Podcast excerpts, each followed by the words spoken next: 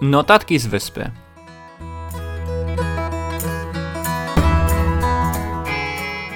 Osobisty podcast ojca Bartłomieja Parysa, werbisty w Irlandii.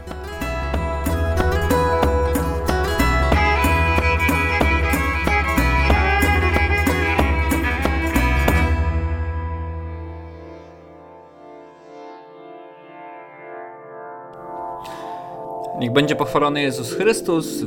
Witam serdecznie po takiej przerwie w e, podcaście, który miał jak dotąd jeden odcinek, że chyba nikt nie liczył, że kiedykolwiek pojawi się jeszcze jeden, ale udało się i być może jest to zwiastun wiosenny e, bardziej regularnej podcastowej twórczości, Ostatni e, odcinek, e, pierwszy zresztą, e, notatek z wyspy miał miejsce w roku 2020, w lipcu, ale dobrze pamiętam.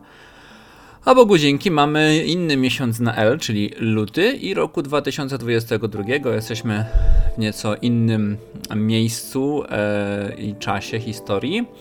Poprzedni odcinek był w obronie wiary rozumnej.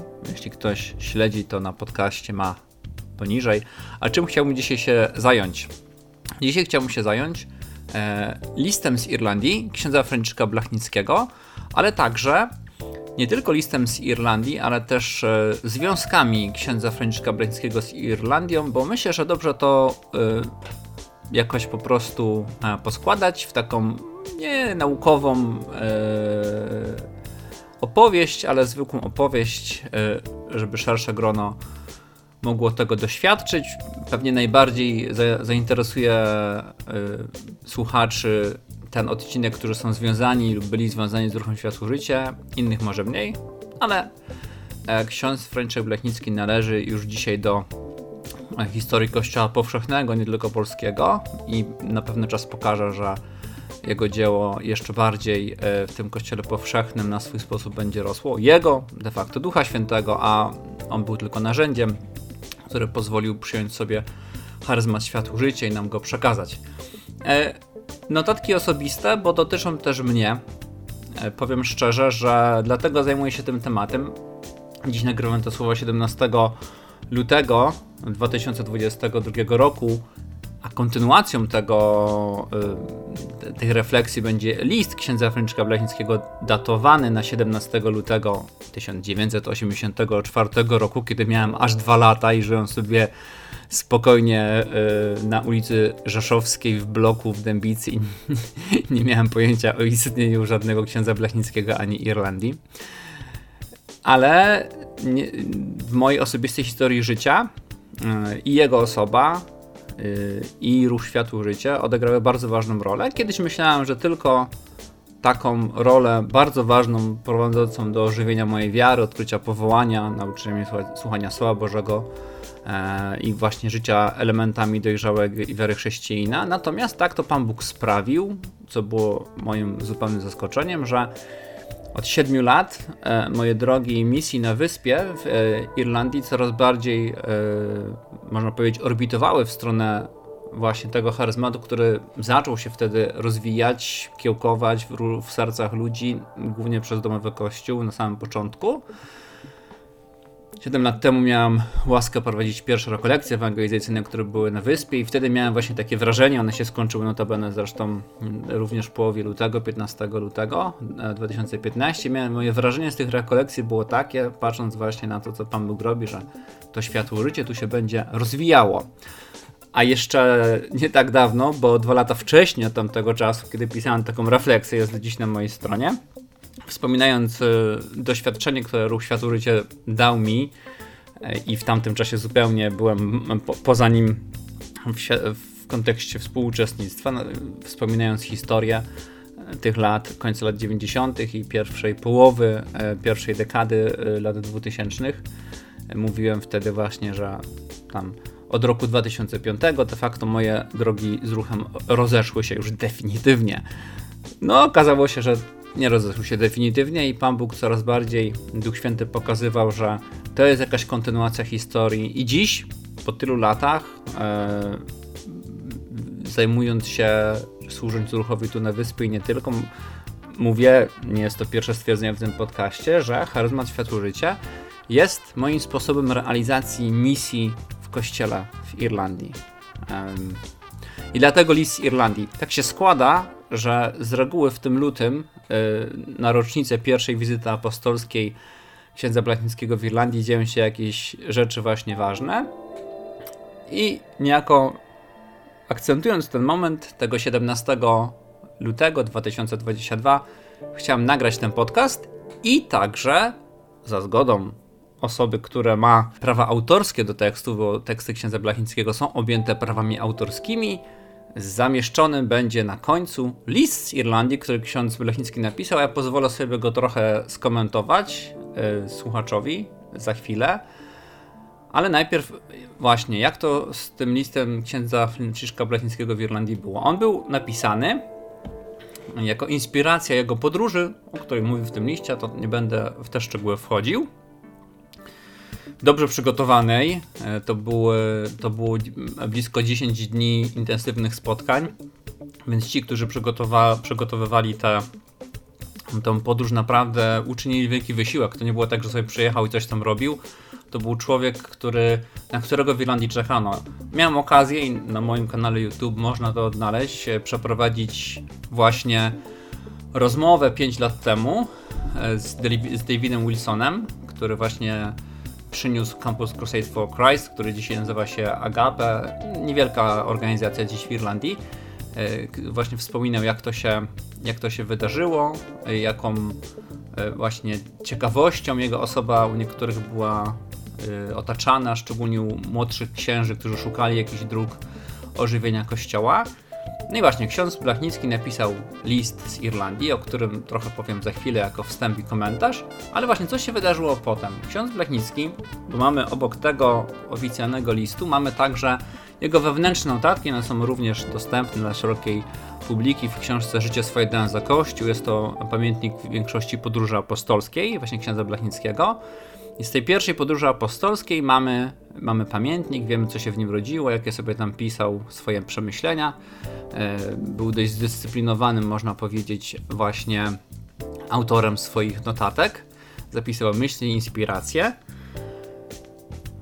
I e, kończąc swoją wizytę w Irlandii, właśnie 16 e, lutego, 17 był odlot, wtedy właśnie zanotował, że Irlandia może stać się bramą dla ruchu światłego życia, bramą dla języka angielskiego, dla tego charyzmatu, więc widział potencjał. No trochę o tym piszę w liście, o tym za chwilę. I co się wydarzyło dalej? To jest taka mała, mały zbiór faktów, które docierały do mnie przez spotkania z osobami. Nie wszystkie te osoby już jeszcze żyją. Niektóre, jedna pani już umarła, która mi to opowiadała. Jak to się wydarzyło? Więc po tej pierwszej wizycie księdza Franciszka Blachnickiego w Irlandii w roku 1984 ksiądz Blachnicki wrócił tutaj, wrócił tutaj w grudniu roku 1985, ponieważ wtedy odbywało się takie globalne wydarzenie, y, które się nazywało Explo, Explo 85. Explo to, to było takie wydarzenie, które właśnie organizacja, o której mówił ksiądz Blachnicki w tym swoim liście, Campus Crusade for Christ, regularnie organizowała raz na jakiś czas. I w tym 1985 roku e, Bill Bright, założyciel Campus Crusade for Christ, miał taki koncept, żeby przez 4 dni nieustannie robić transmisję 24 godziny na dobę uczenia ludzi ewangelizacji na wszystkich zakątkach świata. I ksiądz Blachnicki przybył wtedy do Irlandii, miał swój wykład. Mamy z tego wykładu kilka zdjęć, które się znalazły właśnie po śmierci pani Marii. Jest też wykład po niemiecku, który wygłosił, e, dotąd nigdy nie przetłumaczył na język polski. Może ktoś się zgłosi, kto zna język niemiecki i przetłumaczy nam. Cóż to ksiądz Blechnicki w tym globalnym wydarzeniu, pewnie jako jeden z niewielu katolików o ewangelizacji, jako profesor teologii pastoralnej i założyciel ruchu wielkiego mówił. Byłoby to bardzo ciekawe. Można pokusić się w archiwum głównym ruchu Światłożycie, odnaleźć ten tekst i go przetłumaczyć dla potomności. Ksiądz Blachnicki y, też wysyłał, czy przez swoje kontakty z Polską pragnął, żeby y, tutaj w Irlandii właśnie y, osoby młode nabierały szlifów w tym szkoleniu dotyczących ewangelizacji. Dwie takie osoby kiedyś tam dotarły. więcej nie powiem, bo to są resztę ich osobiste historie życiowe. Trochę mi są znane w takim urywku, ale, ale to nie czas i miejsce, żeby o tym mówić. I ostatni raz ksiądz Blechnicki w Irlandii był w roku 1986. Też niewiele wiemy o tej wizycie, ale jedna, ze, jeden ze, jedna osoba, która była wtedy, przez swój cytat o tym, co powiedziała, pokazuje, że to musiał być rok 1986, ponieważ e, ksiądz Franciszek Blechnicki w swoim testamencie, który w 1986 roku napisał, kiedy mówi o o posiadaniu rzeczy, mówi, że niedawno właśnie był pytany w sądzie i jest w tej szczęśliwej sytuacji, że może powiedzieć, że nie posiada niczego. I właśnie to zdanie wypowiedziane przez niego w Irlandii zapamiętała ta osoba, więc musiał być gdzieś wiosną E, albo wczesnym, no można powiedzieć, że wiosną roku 1986. E,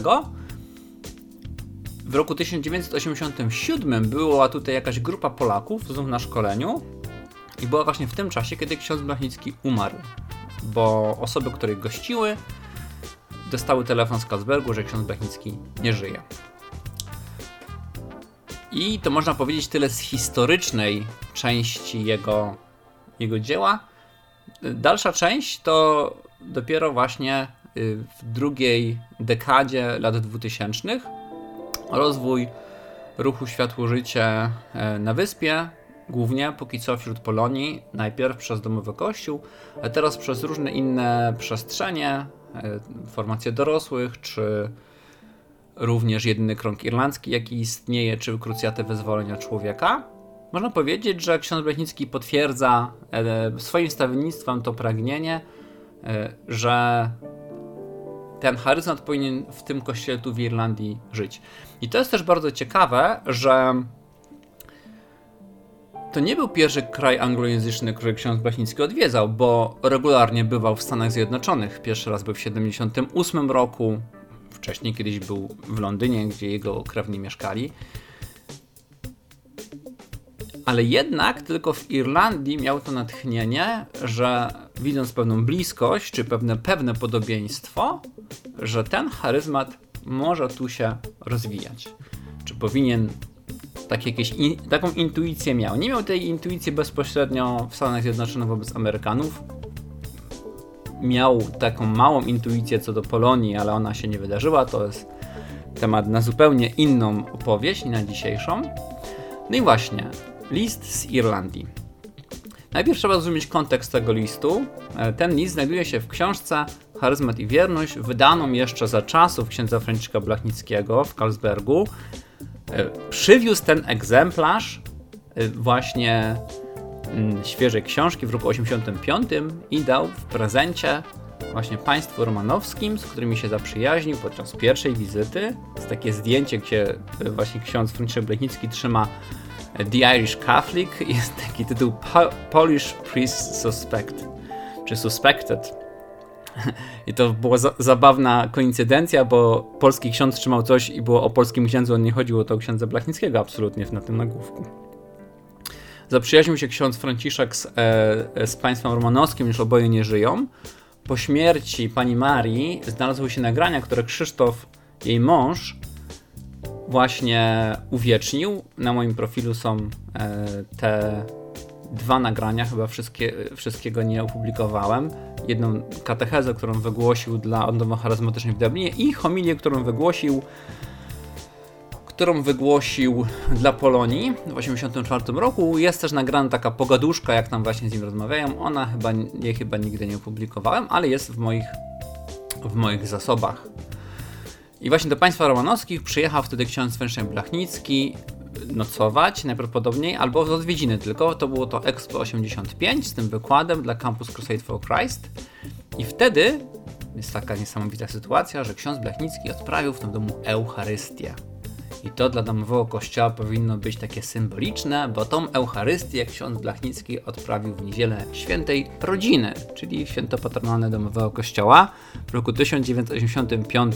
Myślę, że chyba żadna rodzina w historii e, ta, takim czymś nie mogłaby, e, że tak powiem, się e, poszczycić. Najciekawsze jest, że osoba, i ona jeszcze do dzisiaj żyje, ale nie będę ujawniał jej tożsamości, chociaż mamy kontakt, miała przeżycie, że to jakiś jest ważny człowiek. i zachowała chusteczkę, która służyła za puryfikatorz podczas tej Eucharystii. Ona do dziś jest, nie jest w, jest w Polsce, w jednym miejscu, więc mamy, można powiedzieć, materialną pamiątkę tej Eucharystii. Dla tych, którzy lubią materialne pamiątki, takie rzeczy się dzieją, takie inspiracje się dokonują. I teraz jeszcze krótko yy, o właśnie liście z Irlandii, bo tak zrobiłem ten wstęp. Dlaczego on jest istotny? E, jak wszystkie listy, ksiądz Blachnicki wyjeżdżając do, do Europy Zachodniej e, zobaczył, e, że jest nowy etap dla niego, tam robi wstęp, że ukradziono mu paszport i musiał się dłużej starać i wyjechał za późno, żeby wrócić e, właśnie stan wojenny go zastał, krótko rzecz biorąc, e, poza granicami Polski. I wtedy on sobie uświadomił, że to nie jest przypadek, że nadszedł nowy czas dla ruchu Światło Życia. I ksiądz Blachnicki zaczyna po prostu pisać niczym święty Paweł do gmin listy z różnych, z różnych miejsc do ruchu Światło Życia. Tu trzeba też zaznaczyć, że ksiądz Blachnicki, mając świadomość obdarowania, właśnie tego charyzmatu, który my dziś nazywamy charyzmatem Światło Życie, u niego same, samego trochę tego procesu to zajęło, żeby ten, ten dar tak nazwać razem ze wspólnotą ruchu, która z nim rosła. Miał świadomość obdarowania, dlatego jak powie e, po śmiertnym wspomnieniu ksiądz Baniecki, on się ciągle nagrywał. On się ciągle nagrywał. I rzeczywiście tak jest i też zostawił na wiele słowa pisanego. Jak to wyzna w swoim testamencie właśnie, y, że li, w literaturze ruchu chce, wtedy jeszcze przed śmiercią, za, y, właśnie w tej formie przekazać również charyzmat. I dlatego te teksty są dla nas ważne.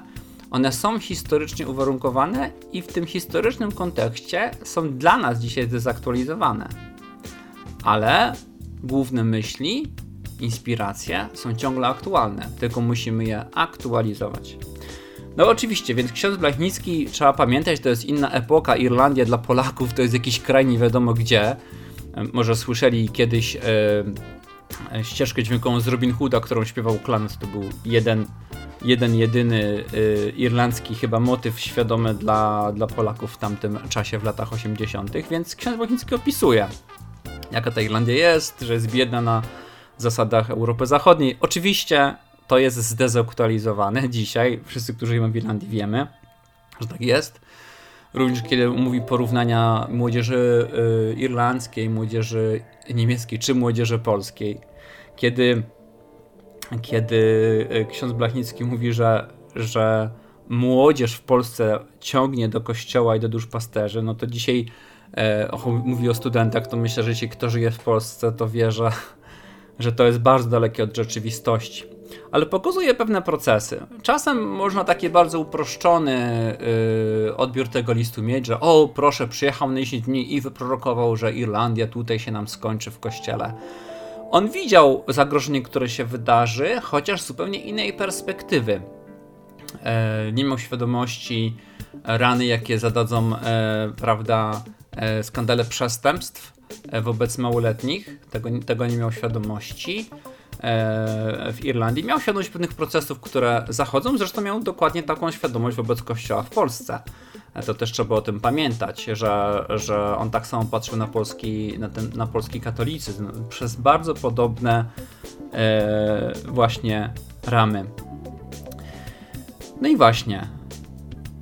Można powiedzieć, i dopiero obecnie to jest dla nas bardzo jasne, między innymi dzięki książce drugi tom, e, który się nazywa tak samo jak pierwszy, ale publikacja nazywa się Upili się młodym winem począt, e, przyczynki do his historii odnowy w Duchu Świętym w Polsce. I ten drugi tom, który się ukazał jesienią zeszłego roku w Polsce, opisuje wydarzenia, które miały miejsce e, szeroko dotyczące odnowy charyzmatycznej, ale także te, które miały miejsce dotyczące ruchu Światło Życie, właśnie w, na początku lat 80.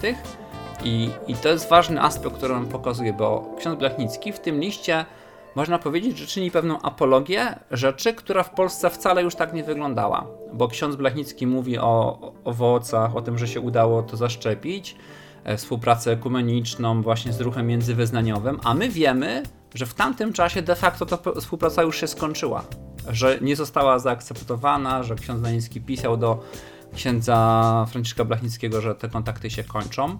E, także przestrzegano biskupów przed, e, między innymi przed Agape i przed czymś, co się tutaj nie pojawia, Youth with a Mission, e, Młodzież z misją, ruchem, z którym Tłuszczek ksiądz Blachnicki kontaktował i którym się inspirował.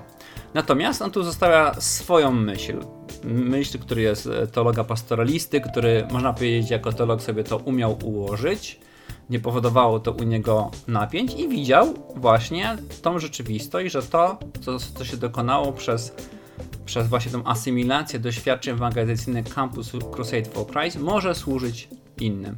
Mówi wtedy, że jest to unikalne doświadczenie e, na skalę całego kościoła. Wtedy być może tak było. Dziś wiemy, że już tak nie jest, bo jeżeli byśmy powiedzieli o czymś, co zostało zasymilowane spoza kościoła katolickiego, do ewangelizacji w kościele katolickim, to może powiedzieć na przykład o kursie alfa, tak, który nie narodził się w, na gruncie katolickim, jest używany y, owocnie przez y, katolików do prowadzenia naszych braci i sióstr do głębszego poznania Pana Jezusa. Cóż jeszcze ksiądz Brechnicki mówi w tym liście?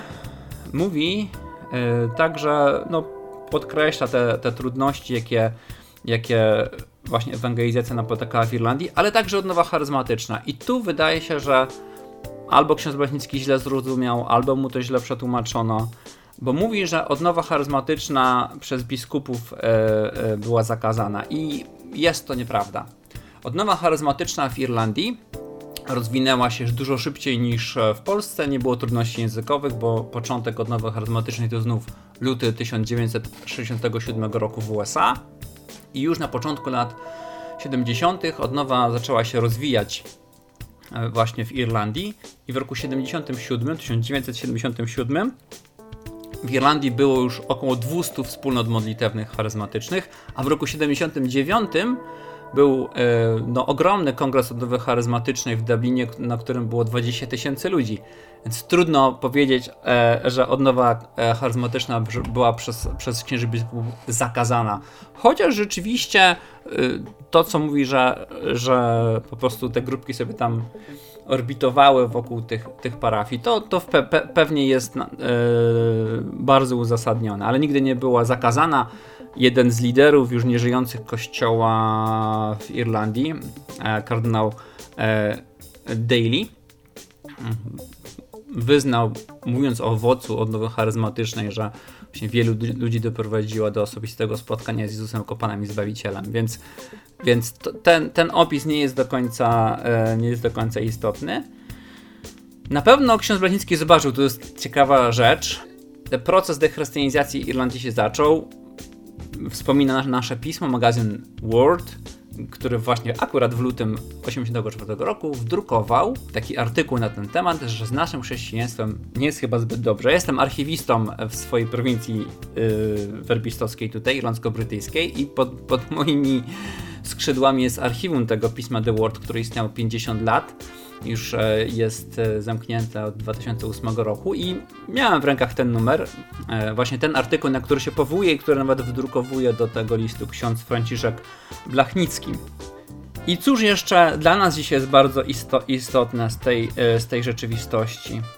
To, że ksiądz Franciszek wspomina właśnie adhortację Pawła VI o ewangelizacji w świecie współczesnym. E, wiemy o tym, że Pawła VI ksiądz Blecnicki widzi jako wielkiego człowieka, że program ukształtowany przez e, Ewangelii Nuncjandi, bo to chodzi o ten dokument, widział jako rzecz na pokolenia. Chciał, utworzył, on nie utrzymał się Instytut Ewangelizacji w Zakopanem. I dziś możemy powiedzieć, bo nieprzypadkowo jest taki dokument papieża Franciszka, pierwszy programowy, który nawiązuje nawet nazwą do Ewangelii Nuncjandi, nazywa się Ewangelii Gaudium i również mówi o głoszeniu Ewangelii w świecie współczesnym. Papież Franciszek mówi, że to, co pisze w tym dokumencie, ma charakter programowy i nie chce, żeby było zostało zapomniane. I o ile y, ksiądz Blachnicki mówi, że na ogół w Irlandii wśród księży znany jest tekst adhortacji tamtej, Pawła VI, to nie jestem pewien, czy w, i w Irlandii, i w Polsce księżom jest znany dokument Ewangelii Gaudium i, i, i następuje próba jego asymilacji, czyli głosu Ducha Świętego na dziś, na dziś Kościoła. Więc myślę, że zostawię Was z tym listem. na zakończenie tego, e, tego podcastu i warto właśnie wsłuchać się w te inspiracje i, i myśli księdza Franciszka Blachnickiego, które datuje na 17 lutego 1984 roku. Wiemy z jego prywatnego dziennika, że on ten list jeszcze szlifował po powrocie do Karlsbergu, ale skoro 17, no to 17, więc podcast nagrany 17 lutego 2022 z wielką wdzięcznością i prośbą o wstawiennictwo do księdza Blachnickiego, żeby ten charyzmat w Irlandii we wszystkich jego przestrzeniach, tak jak Duch Święty chce się rozwijał, więc zostawiam Was już z listem księdza Franciszka Blachnickiego w dalszej części tego podcastu i daj Boże do zobaczenia szybciej niż za półtorej roku, jak to było ostatnim razem. Niech będzie pochwalony Jezus Chrystus.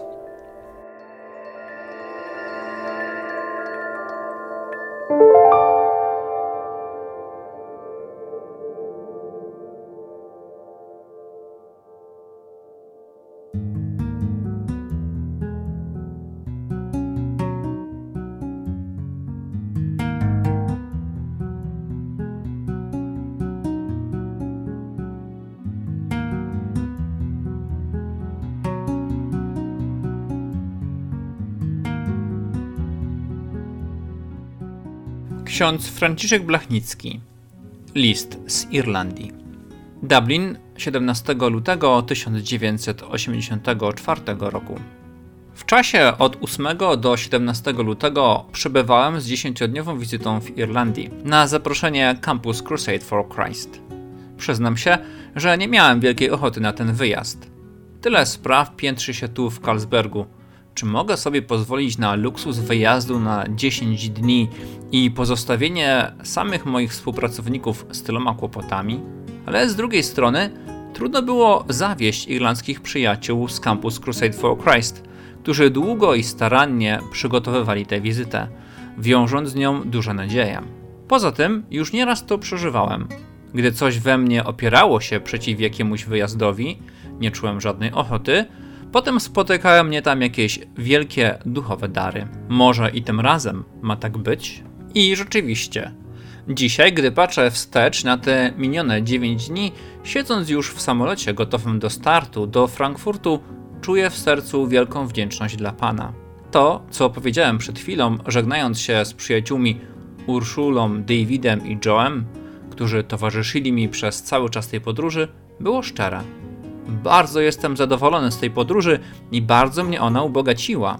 Zanim w tym liście spróbuję przedstawić konkretnie, na czym polegały owoce tej podróży, najpierw trochę uwag o samej Irlandii. Irlandia, jak wiadomo, to wyspa. Nazywa się Zieloną Wyspą. Dlaczego tak się nazywa? Sam zobaczyłem.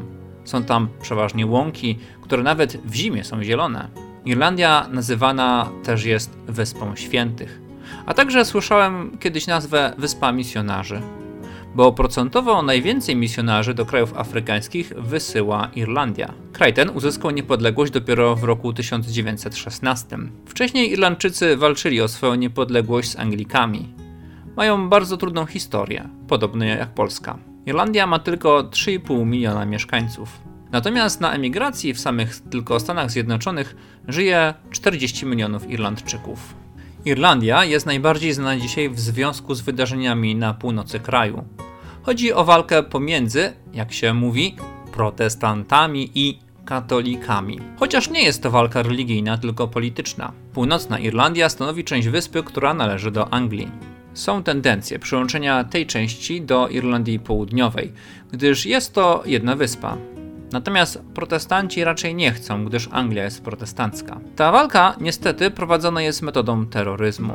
Pytałem, czy wydarzenia w północnej Irlandii, o których tyle się mówi, rzutują na sytuację w całym kraju. Na ogół, jak usłyszałem, jest tak, że jak kogoś zabiją, to ludzie mówią szkoda, przechodzą na tym do porządku dziennego. Nie jest to problem, którym żyje cała Irlandia. Walki w Irlandii Północnej nie wpływają na sytuację w Irlandii Południowej. Irlandia jest krajem czysto katolickim. Protestanci stanowią tam nieduży procent. Cała prawie ludność należy do kościoła katolickiego. Irlandia posiada chyba najwyższy na świecie procent praktykujących katolików, bo regularnie chodzi na niedzielną mszę świętą 87% Irlandczyków. Poza tym prawie wszystkie szkoły prowadzone są przez Kościół, przez księży i siostry zakonne. Jest tylko kilka szkół laickich, protestanckich też jest bardzo niewiele. Państwo nie prowadzi więc prawie wcale szkolnictwa, tylko uniwersytety są państwowe. Byłem zaproszony do jednej takiej szkoły. Była to szkoła dziewcząt. Wszystkie dziewczynki ułożone w mundurkach, grzeczne aniołki. Siostry zakonne kręcą się koło nich, parami prowadzą do kościoła, odmawiają modlitwy przed nauką itd. Tak Wygląda to sielankowo. Wszystkie szpitale prowadzone są także przez kościół, to znaczy przeważnie przez siostry zakonne. Nie ma państwowych szpitali. Kościół cieszy się pełną swobodą i poparciem państwa. Przyjęty jest, że wszystkie uroczystości państwowe odbywają się z udziałem przedstawicieli Kościoła. Kościół ma dostęp do środków przekazu. Wydaje się, że sytuacja jest bardzo korzystna dla Kościoła katolickiego. W Irlandii też nie ma poważnych napięć społecznych. Nie ma problemu dobrobytu, tego co w RFN nazywa się Wohlstand albo Konsumgesellschaft. Kraj jest biedny, Oczywiście nie w kategoriach polskich, tylko w kategoriach zachodnich. Taka jest mniej więcej różnica między Polską a Irlandią, jak między Irlandią a krajami wysoko uprzemysłowionymi na zachodzie. Rzecz charakterystyczna, przez 10 dni pobytu zobaczyłem tylko jednego Mercedesa. Na ogół Irlandczycy jeżdżą samochodami średnio małolitrażowymi. Wskazuje to na standard życiowy kraju. Bezrobotnych jest też mniej więcej około 10%. Kraj ten nie ucierpiał nic przez wojnę. Pomyłkowo tylko jedna bomba została zrzucona na Dublin. Mieszkania i domy są stare, robią wrażenie ubogich. Jest oczywiście ogromna różnica poziomu między naszą polską biedą a biedą irlandzką. W Irlandii nie ma problemu nastawienia na dobrobyt, na konsumpcję i nie ma tych wszystkich problemów moralnych czy religijnych, które z tego wynikają. Marksiści czy komuniści nie robią tam szumu. Nie są oni alternatywą dla społeczeństwa. Są oczywiście grupy lewicujące, ale nie mają większego znaczenia. Irlandia jest więc pozornie krajem bez zarzewi rewolucyjnych. Jest jednak pewien ukryty kryzys, który narasta i który może bardzo szybko się objawić. Weźmy na przykład takie zestawienie. 80% dorosłych Irlandczyków chodzi regularnie na niedzielną mszę świętą, ale tylko 69% ludzi uważa się za chrześcijan. Jest więc spora grupa tzw. Tak praktykujących, ale niewierzących. Jest taki zwyczaj, że chodzi się do kościoła. To ludzie chodzą ale chodzą bez przekonania. Akurat podczas mego pobytu werbiści zamieścili w swoim piśmie wyniki badań opinii przeprowadzonych w Irlandii. Są one charakterystyczne. Na przykład na pytanie, jakie są źródła dla inspiracji, kto wpływa na postawy w życiu, Odpowiedzi były następujące. Tylko 11% Irlandczyków przyznaje się do wpływu kościoła na ich tok postępowania, 61% podaje wpływ rodziny, a mass media kształtują postawy i poglądy 24% mieszkańców Irlandii. Partie polityczne tylko 4%. Bardziej szczegółowe dane, gdy chodzi o problemy rodzinne. Kościół kształtuje opinię 41%, mass media 7%, polityka 1%, tradycja rodzinna 55%. Problem przerywania ciąży. Pod wpływem stanowiska Kościoła jest 39%, a więc stosunkowo dużo wpływ rodziny 23%, mass media 16%, polityka 7%. Problem rozwodów? Kościół kształtuje poglądy 40%, rodzina 23%, mass media 17%. Widać, że liczba praktykujących jest dość myląca. W praktyce Kościół nie ma tak dużego wpływu na kształtowanie się poglądów w dziedzinie moralności czy w innych. Kryzys, jaki narasta, objawia się szczególnie na uniwersytetach. Podczas mego pobytu przemawiałem pięć razy na uczelniach wyższych do młodzieży. W Dublinie jest Uniwersytet Trójcy Przenajświętszej, który ma 6 tysięcy studentów. Na spotkanie ze mną, szeroko reklamowane i przygotowane przez Campus Crusade, przyszło jakieś 100 osób. Organizatorzy stwierdzili, że to był wielki sukces, gdyż nigdy nie mieli tylu słuchaczy na podobnych imprezach. Ostatnie spotkanie miałem w Cork. Jest to drugie pod względem wielkości miasto w Irlandii na południu. Było tam około 400 uczestników spotkania. W ocenie miejscowych ludzi był to niezwykły sukces. Charakterystyczne jest to, Młodzież studencka, która jeszcze dość licznie chodzi do kościoła, nie interesuje się kościołem. W czasie tego ostatniego spotkania ze studentami próbowałem dać charakterystykę sytuacji na uniwersytetach w Niemczech, w Polsce i w Irlandii. W ujęciu schematycznym i upraszczającym powiedziałem mniej więcej tak. Młodzież niemiecka przeżywa jakąś frustrację w odniesieniu do modelu społeczeństwa konsumpcyjnego. Społeczeństwo takie oznacza dla młodzieży rozczarowanie. Młodzież na uniwersytetach niemieckich jest jeszcze w okresie fascynacji takimi ruchami jak marksizm, pacyfizm, ochrona środowiska, tak zwanymi młodzieżowymi sektami wschodnimi. Młodzież studencka w Niemczech nie przeżywa frustracji w stosunku do kościoła, bo nigdy nie była kościołem zafascynowana. Kościół żadnego większego wpływu na tę młodzież nie wywierał. Kościół w Niemczech próbuje zyskać młodzież przez to, że stara się dostosować do zainteresowania młodzieży, próbuje wchodzić w zagadnienia pokojowe, społeczne. Nie jest jednak alternatywą która potrafiłaby młodzież pociągnąć i zafascynować. Młodzież studencka w Polsce nie przeżywa frustracji dobrobytem, gdyż nigdy tego dobrobytu nie zaznała.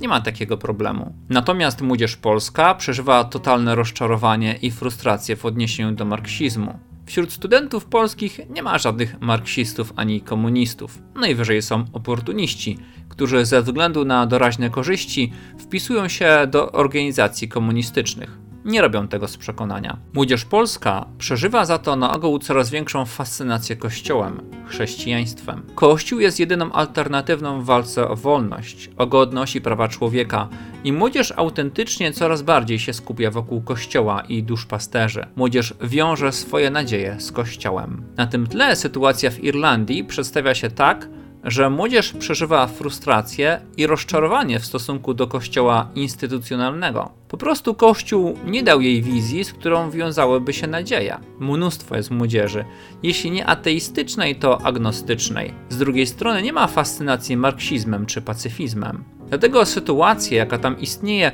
można określić mianem pustyni.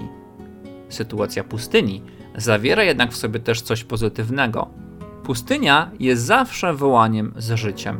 Rodzi się tam tęsknota, nawet podświadoma, i wołanie za oazą życia.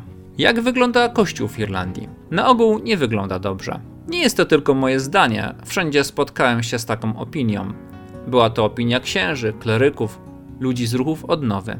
Po pierwsze, zauważa się całkowity brak dynamiki ewangelizacyjnej czy misyjnej. Księża na ogół nie widzą jej potrzeby. Tyle ludzi chodzi do kościoła, kościoły są pełne, więc po co mówić o ewangelizacji? Patrzą powierzchownie na sytuację i zadowalają się pozornymi efektami. Specjalnie nie wysilają się nawet, żeby coś do ludzi zrobić. Odnowa liturgii przeszła całkowicie obok. Są pewne zmiany, w nawiasie. Każdy naród tu na zachodzie na swój sposób partaczy soborową odnowę liturgii i wymyśla jakąś mieszankę nowych obrzędów i tradycji ze swoim niedouczeniem. Koniec nawiasu. Prawie w ogóle nie śpiewa się w kościołach, Msze święte są tylko recytowane. Ksiądz nie śpiewa, ludzie bardzo mało. Msza święta trwa 15-20 minut. Trochę przyjęli się problemem emancypacji kobiet i równouprawnienia, dlatego gdzie mogą dają kobietę do ołtarza. Byłem na mszy w seminarium duchownym i była tylko jedna kobieta, siostra zakonna. Ona musiała czytać lekcje. Jest mnóstwo księży, ale komunię świętą muszą rozdawać kobiety. W zasiedzie liturgia jest martwa, skostniała. Kościół jest wybitnie sklerykalizowany. Leikat dopuszczany jest najwyżej do malowania plakatów, rozdawania kartek przed kościołem. Nie ma autentycznego wprowadzenia laikatu w życie kościoła. Panuje tradycyjna teologia pastoralna, jaka była przed soborem. Jest pasterz i jest owczarnia. Pasterze o wszystkim decydują i nie chcą, żeby mieszać się do ich rzemiosła. Bardzo poważnym problemem w Irlandii jest alkoholizm, chyba na równi z sytuacją w Polsce. Niepokojąca jest sytuacja na uniwersytetach. Nasi przyjaciele z ruchu Campus Crusade przeprowadzili badanie i wydali raport o duchowości na uniwersytetach. Stwierdzenia tego raportu zaniepokoiły ludzi odpowiedzialnych. Wniosek jest taki, że przyszłość chrześcijaństwa w Irlandii, gdyby za miernik brać sytuację na uniwersytetach, jest raczej niewesoła. W kościele tradycyjnym są oczywiście najrozmaitsze stowarzyszenia. Są jednak to przeważnie towarzystwa wzajemnej adoracji, nieszkodliwe. Podobnie do tych, jakie są w Niemczech. Tak zwane Verbran Katolicyzmus. Są to właściwie stowarzyszenia parareligijne. Jest to, jak ktoś powiedział, tak zwane duszpasterstwo rozrywkowe. Nie jest to złe, ale trudno z tym wiązać na przyszłość nadzieję Kościoła. Budzą się także pewne ruchy odnowy. Bezpośrednio spotkałem się z odnową charyzmatyczną i odnową ewangelizacyjną. Ta ostatnia reprezentowana jest przez ruch Campus Crusade for Christ, krucjata uniwersytecka dla Chrystusa. Pracują na wszystkich uniwersytetach, mają osiągnięcia, ale nie masowe. Są na razie grupy elitarne. Odnowa charyzmatyczna jest może bardziej liczna. Byłem na dwóch spotkaniach modlitewnych w Dublinie i Cork. Wszędzie były liczne grupy, kilkuset osobowe. Jest to przebudzenie modlitewne i biblijne. Miałem też spotkanie z grupą liderów tej odnowy. Narzekali oni, że parafie i księża raczej się zamykają na odnowę. Odnowa ta jest więc trochę obok kościoła, a nie w kościele. Ruch jest kwestionowany, zakazany przez biskupów. Jest jednak taka sytuacja, że ludzie, którzy bardziej chcą przeżywać swoje chrześcijaństwo, gromadzą się w tym ruchu, ale nie bardzo potrafią znaleźć wejścia do parafii, chociaż są świadomi tego, że trzeba wejść do kościoła, do struktur lokalnych. Również odnowa ewangelizacyjna napotyka na trudności ze strony księży. Chociaż ruch Campus Crusade wywodzi się raczej ze środowisk protestanckich, w Irlandii pracuje on w środowiskach katolickich. David W., który zorganizował mój pobyt w Irlandii, mówił, że jest on w Campus Crusade jedynym protestantem. Wszyscy jego współpracownicy w Irlandii są katolikami. Mimo to postawa księży jest nieufna. Przykład konkretny z Cork. Ten, który jest tam liderem grupy Campus Crusade, otrzymał urząd lektora od biskupa. Ktoś doniósł do biskupa, że on pracuje z ruchem Campus Crusade, a więc z jakimiś protestantami. I biskup zakazał mu wykonywanie urzędu lektora. Powyższa szkicowa charakterystyka sytuacji w Irlandii pozwala nam zorientować się, jaki jest najważniejszy, kluczowy problem katolicyzmu w tym kraju. Jest to problem ewangelizacji. Jeżeli Kościół w swoich wspólnotach lokalnych i parafiach nie przyjmie odnowy ewangelizacyjnej, nie nabierze dynamiki misyjnej, parafie zaczną wymierać. Ten proces już się rozpoczął. Mimo, że statystyki wykazują bardzo wysoki procent uczestników mszy świętej niedzielnej, faktycznie coraz mniej ludzi przychodzi do kościoła. Rozpoczął się proces kurczenia się liczby praktykujących. Na ogół w Irlandii wśród księży znany jest tekst adhortacji Pawła VI o ewangelizacji w świecie współczesnym. Słyszałem jednak opinię, że biskupi i księża nie bardzo wiedzą, co z tym tekstem począć. Znają tekst, ale nie potrafią znaleźć metody działania, wprowadzenia go w życie. Z drugiej strony, ruch Campus Crusade for Christ oferuje swoje doświadczenia w tej dziedzinie, swoje owocne i skuteczne metody. Chce on współpracować z Kościołem katolickim, być w Kościele, napotyka jednak na wielkie trudności. Ta sytuacja sprawiła, że wszędzie z ogromnym zainteresowaniem słuchano moich relacji o doświadczeniach naszego ruchu Światło Życie w Polsce w tej dziedzinie. Albowiem w Polsce poprzez ruch Światło Życie ewangelizacja weszła do parafii. Wypracowaliśmy we współpracy z ludźmi z Campus Crusade, Agape, metodę rekolekcji ewangelizacyjnych. Te rekolekcje ewangelizacyjne przyjęły się w Polsce. W niektórych diecezjach biskupi to wyraźnie zaaprobowali i nurt ewangelizacyjny wszedł do polskiego duszpasterstwa, do polskich parafii. Jest to eksperyment na taką skalę jedyny chyba w całym kościele. Eksperyment o znaczeniu kluczowym nie tylko dla Polski, ale w ogóle dla kościoła. Wszędzie, gdzie jest kościół tradycyjny, istnieje ten sam problem, że kurczy się liczba praktykujących, wyznawców, a duszpasterze nie wiedzą, jak ten problem rozwiązać. Nie znają metody ewangelizacji, która zdolna jest ludzi zdobywać z powrotem dla Chrystusa i Kościoła. Nasze doświadczenie, które przedstawiłem w Irlandii, wzbudziło więc duże zainteresowanie, zwłaszcza wśród ludzi ruchu Campus Crusade. Wszyscy oni doszli do przekonania, że potrzebne są oazy jako pomoc między ewangelizacją a parafią. Polsce ewangelizacja weszła do parafii poprzez ruch odnowy. Gdyby nie było tego elementu pośredniczącego, byłyby te same trudności co w Irlandii, ale ruch oazowy był już w kościele uznany, miał ustaloną opinię. Kiedy więc ruch zaczął ewangelizować, to nie mówiono, przyszli jacyś protestanci, aby nas nawracać. Przyjęliśmy od ruchów ewangelizacyjnych powstałych na gruncie protestanckim metodę i zrobiliśmy syntezę z programem katolickim. To doświadczenie polskie może mieć ogromne znaczenie na gruncie Irlandii. W spotkaniach z grupami odnowy charyzmatycznej mówiłem o tym, że w Polsce udało się nam zapobiec polaryzacji, to znaczy temu, by grupy charyzmatyczne znalazły się poza ruchem.